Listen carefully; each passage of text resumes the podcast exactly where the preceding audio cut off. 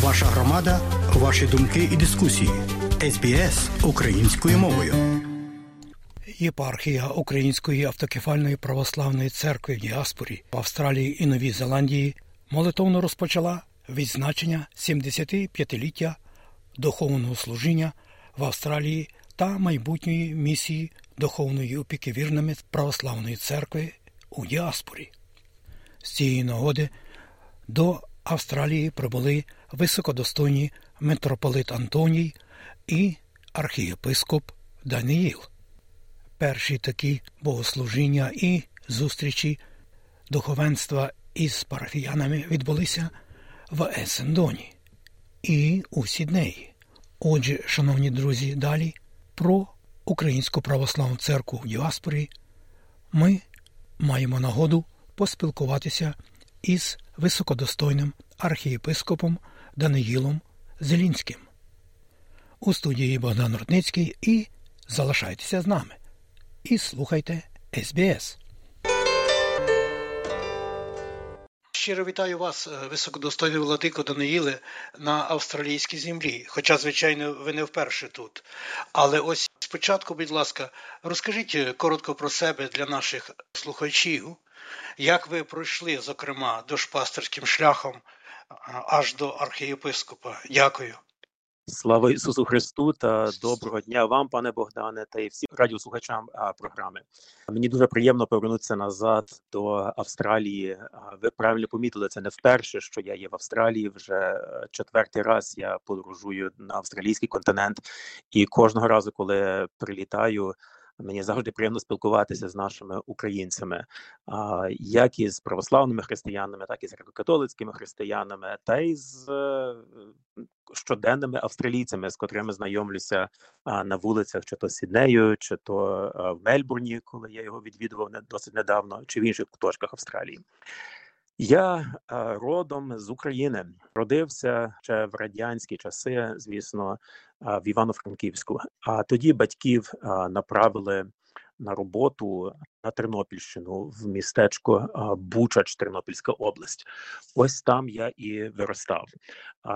Аж поки не розпочалася так звана перебудова Горбачова в радянські е, роки, 89-ті роки, 90-ті, перед тим як Україна проголосила свою незалежність, і саме тоді в нас в містечку відкрилася перша церковця, до котрої полинули всі люди, котрі просто жили в тому місті. Знаєте, була така своєрідна духовна спрага за ті всі роки радянського поневолення, коли люди молилися в підпіллі.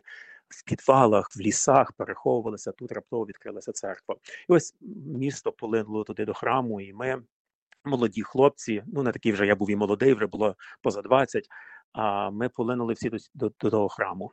А там був чудовий приклад священнослужителя, священника досить молодого, з дружиною, з сім'єю, котрий хотів працювати з молоддю, котрий, котрий своїм прикладом нас затягнув до активної участі в житті церкви.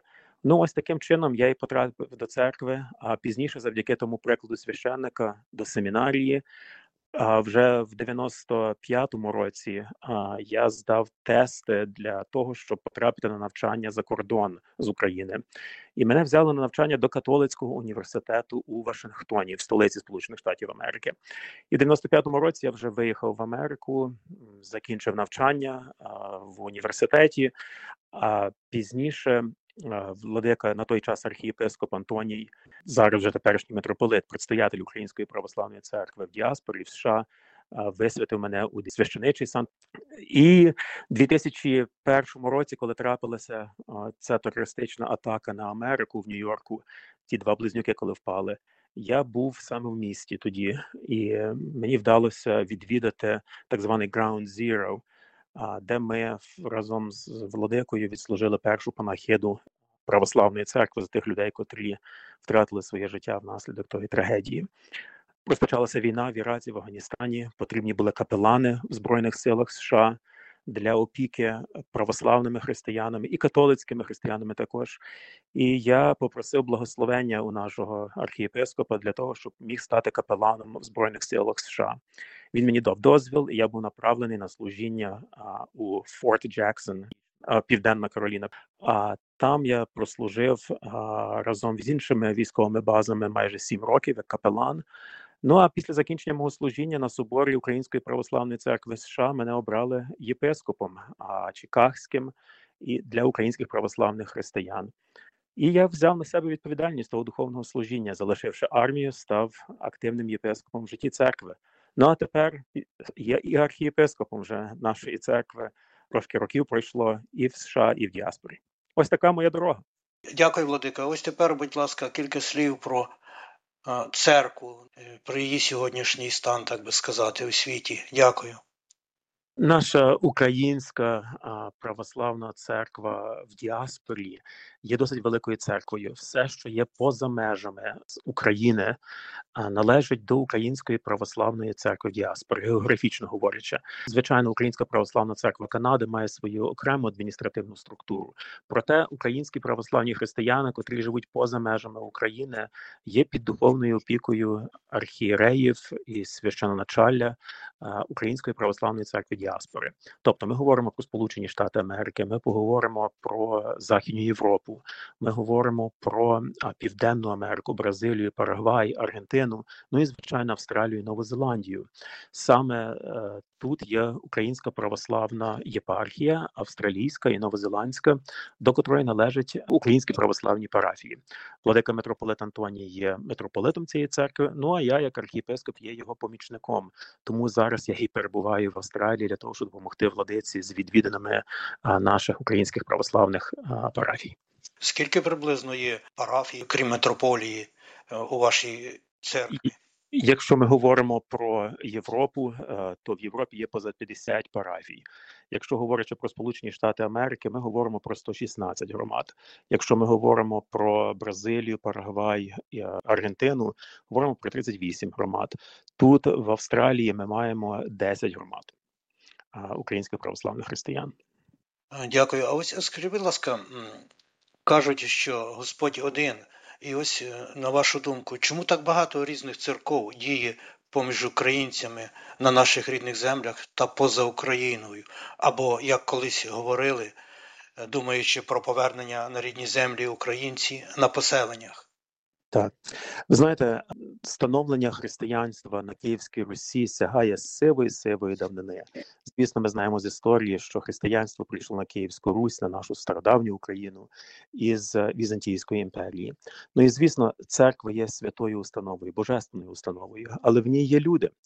І інколи в силу певних особистих амбіцій, чи в силу певних політичних реальностей, котрі трапляються, потрапилися протягом століть, відбулися ті чи інші роз'єднання в історії християнської церкви в Україні. На сьогоднішній день, звісно, ми маємо одну тепер єдину автокефальну православну церкву в Україні, православна церква України. Звісно, є також і християни, котрі є в єдності із Римським престолом, котрий називається Українська греко-католицька церква. Тобто маємо дві головні структури в Україні. Звичайно, православна церква України недавно пережила процес об'єднання в 2018 році, коли Вселенська патріархія Константинопольська у 2019 році надала Томос про автокефалію тій церкві. І на сьогоднішній день всі парафії, що є на території України, належать православній церкві Україні. Всі церкви, котрі є поза межами України, згідно положень приписів Томосу і домовленостей між Вселенською патріархією та православною церквою України та і нами, єпископами церкви діаспорі, належать до е, Української православної церкви діаспори. Якщо ж говорити про якісь громади, котрі існують поза е, рамками духовної єдності, ну звісно, е, чи в силу амбіцій, чи в силу тих чи інших політичних обставин відбулися своєрідні роз'єднання. Проте є час для того, щоб ми єдналися навколо нашого Христового тіла і навколо навколо Христової церкви. А ось як ви думаєте, чи е, можливе таке, чи є надія, ось скажімо, щоб православна церква в діаспорі з'єдналася з православною церквою в Україні, як це є в інших, скажімо, поміж іншими державами. Ну, ви знаєте, ця єдність вже існує. Все залежить про яку єдність ми говоримо. А ми говоримо про духовну єдність, про євхаристійну єдність, про євхаристійне спілкування. Вона вже існує на сьогоднішній день. Кожного разу, коли я є в Україні, я служу з владикою предстоятелем Епіфанієм, блаженнішим митрополитом Київським чи з іншими єпископами в Україні. Коли владика Епіфаній недавно приїжджав в Сполучені Штати Америки, правда, перед початком війни, він служив з нами. Так що е, духовне єднання вже є між церквами. Тут немає ніяких розподілів. Адміністративно, ну звісно, ми є трошки відмінні, тому що ми є церква в діаспорі, котра є на різних континентах світу, і мусить мати свої різні адміністративні центри. Ми говоримо про те, що в силу ну політичних обставин, коли Україна була під ярмом радянського союзу, наші православні церкви в різних країнах світу реєструвалися в тих державах, де вони були окремо, тут в Австралії, там в Південній Америці, в Америці, в Канаді, в Європі. І ми мусимо спочатку об'єднати оці всі структури в одне єдине за кордоном, а тоді вже говорити про якісь адміністративне об'єднання. Тому адміністративно ну дуже важко говорити про а, об'єднання і е, з церквою в Україні, тому що ми маємо різні реєстрації в різних куточках світу. Але духовне єднання воно існує через співслужіння, через спільну місію спасіння людських душ. Дякую вам. А ось е, скажи, будь ласка, е, часто запитують е, мене, ось це не тільки стосується православних церков, але також і греко-католицьких і інших українських церков, які мають майно поза межами України. Не хочу говорити про те, що церква може перестати існувати, але кому належить оце все майно? Майно кожної парафії належить парафіяльним структурам наших громад. Я буду говорити тільки про православну церкву, тому що не є від правильно з моєї сторони говорити про обставини в греко-католицькій церкві, бо я не обізнаний всіма деталями. Але православні церкві, парафіяльні громади, на парафіяльне майно належить парафіяльним громадам. Тобто кожна церква належить парафіяльній громаді. А ось, е, наприклад, триває дуже велика асиміляція, ви про це знаєте також е, в нас в Австралії. Ось якщо, наприклад, нема кому утримувати храм і його доводиться продавати або що з ним робити, тоді як з цим? Е, ви знаєте, в статутах е, парафіальних громад завжди є прописано, що в випадку того, коли парафія закриється, Боже борони, щоб таке трапилося, але тоді ті кошти, коли вилучиться котрі з продажу майна церковного, вони належать до єпархіальних управлінь, котрі вже в силу своїх можливостей будуть вживати ті вилучені кошти для якихось програм, церковних програм, котрі спрямовані на добробут християнської місії, христової місії. Знаєте, дуже часто трапляється, що люди говорять: ну закриється церква, Боже борони, щоб таке трапилось. Тоді кошти поділимо і вживемо на якісь інші благодійні чинники свої чи е, якісь загальногромадські мусимо завжди пам'ятати, що церкви є безподаткові установи. Люди, котрі давали пожертви на церкви, державні органи влади визнавали ті пожертви, що вони були дані на церковні споруди і на церковні потреби, і слід ті кошти вживати для добробуту християнського служіння, а не для якихось інших цілей згадуючи ту страхітливу війну, як людям, зокрема простому християнинові, незалежно від конфесії, звичайно, переборювати труднощі та стреси від тієї жахливої трагедії, спричиненої християнами ж проти християн, ніби. Так, ви цілком правильно помітили. Так звані особистості, які називають себе християнами, зробили оте зло, котре ми на сьогоднішній день перед собою маємо. А ту жахливу а, війну, котра відбувається на території України.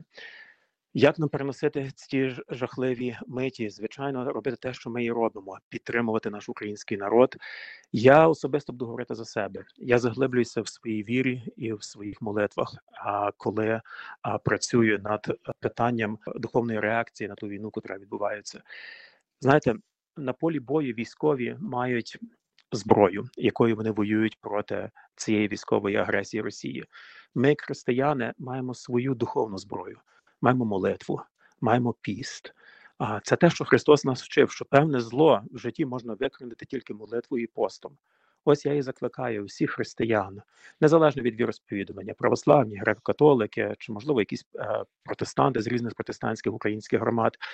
Давайте молімося за Україну ще сильніше. Якщо ми не постили, вживаємо слова Христа самого Спасителя, ставаємо на коліна, починаємо постити і молитися за Україну, щоб Бог врозумив того ворога і дав нам мир і спокій на нашій державі. І це те, до чого я закликаю наш народ. А ось, е, якщо можете кількома словами ще окреслити ось е, поміч Української православної церкви в діаспорі для України та українців, і, звичайно, е, новоприбулих втікачів від війни, які є розкидані по всіх континентах планети. Ви знаєте, протягом останніх місяців цієї військової агресії, чи навіть точніше сказати, від початку цієї військової агресії, ми дуже е, ретельно почали давати е, відповідь е, на заклики про допомогу. Вже говорити про церкву в діаспорі, українську православну церкву в діаспорі. Ми зібрали понад 4 мільйони доларів США тільки як метрополія церкви для того, щоб допомогти людям в Україні. Понад 6 мільйонів доларів США було відправлено через компанію Pfizer з медикаментами, не говорячи вже понад 140 а, машин швидкої допомоги, котрі були закуплені, і а, автомобілі логістичного спрямування, харчування. Тони, понад 200 тонн води, котра були відправлені лише до Херсону минулого тижня, вже не говорячи про парафії окремі, бо кожна парафія окремо щось робить для народу України. Та й тут, в Австралії, на загал, кожна парафія, ціла українська громада, незалежно від сповідування, щось робить своє. Так що я вдячний українцям за всю допомогу, котру надається. Дякую вам. І ось може маєте ще щось важливе сказати для українців та їх нащадків в Австралії, чи поділитися своїми розважаннями про церкву та її вірних Австралії. Кажу про це, бо ж 75-ліття вже настало. Дякую. Так. Ви знаєте, пане Богдане, я хочу подякувати українцям Австралії за те, що вони віддано протягом всіх цих років е, несуть місію духовного служіння не тільки серед українців, але й серед середовища в Австралії, а також і в Новій Зеландії. Бути християнином у 21 столітті не є а, так легко. Є різні суспільні моральні чинники, котрі на нас впливають. Асиміляція відбувається, світськість нашого світу, секуляризація мають досить великий вплив на те ким ми є як люди, як особистості, і більше як коли тепер у 21 столітті нам потрібно відстоювати нашу духовність, наші традиції, наші цінності. Я от зараз перебуваю в Сіднеї в готелі сьогодні і ранком познайомився з індійцями, котрі з Індії приїхали сюди до Австралії. Нова сім'я. І вони одягнуті в свої традиційні одяги. Вони харчуються згідно своїх приписів релігійних. Я неодноразово спілкуюся з людьми інших національностей і релігійних традицій, чи то тут в Австралії, чи в Америці, і бачу, наскільки вони дотримуються засад того, ким вони є, як релігійна одиниця і як нація. Нам основне не втратити своєї української християнської ідентичності, а вчити дітей, плекати знання рідної української мови, віри і не піддаватися тиску світськості е, суспільства, в якому ми на сьогоднішній день е, знаходимося. Дуже дякую вам, високодостойний Владико, що знайшли час і поділилися е, своїми, так би мовити, розповідями, розважаннями. І бажаємо вам доброго здоров'я і усіх Господніх благодатей у вашій душпасторській праці. Дякую ще раз вам. Щиро дякую, пане Богдане, і Божого благословення всім радіослухачам. Слава Ісусу Христу! Слава навіки, дякую вам ще раз, Пресвящений Владика.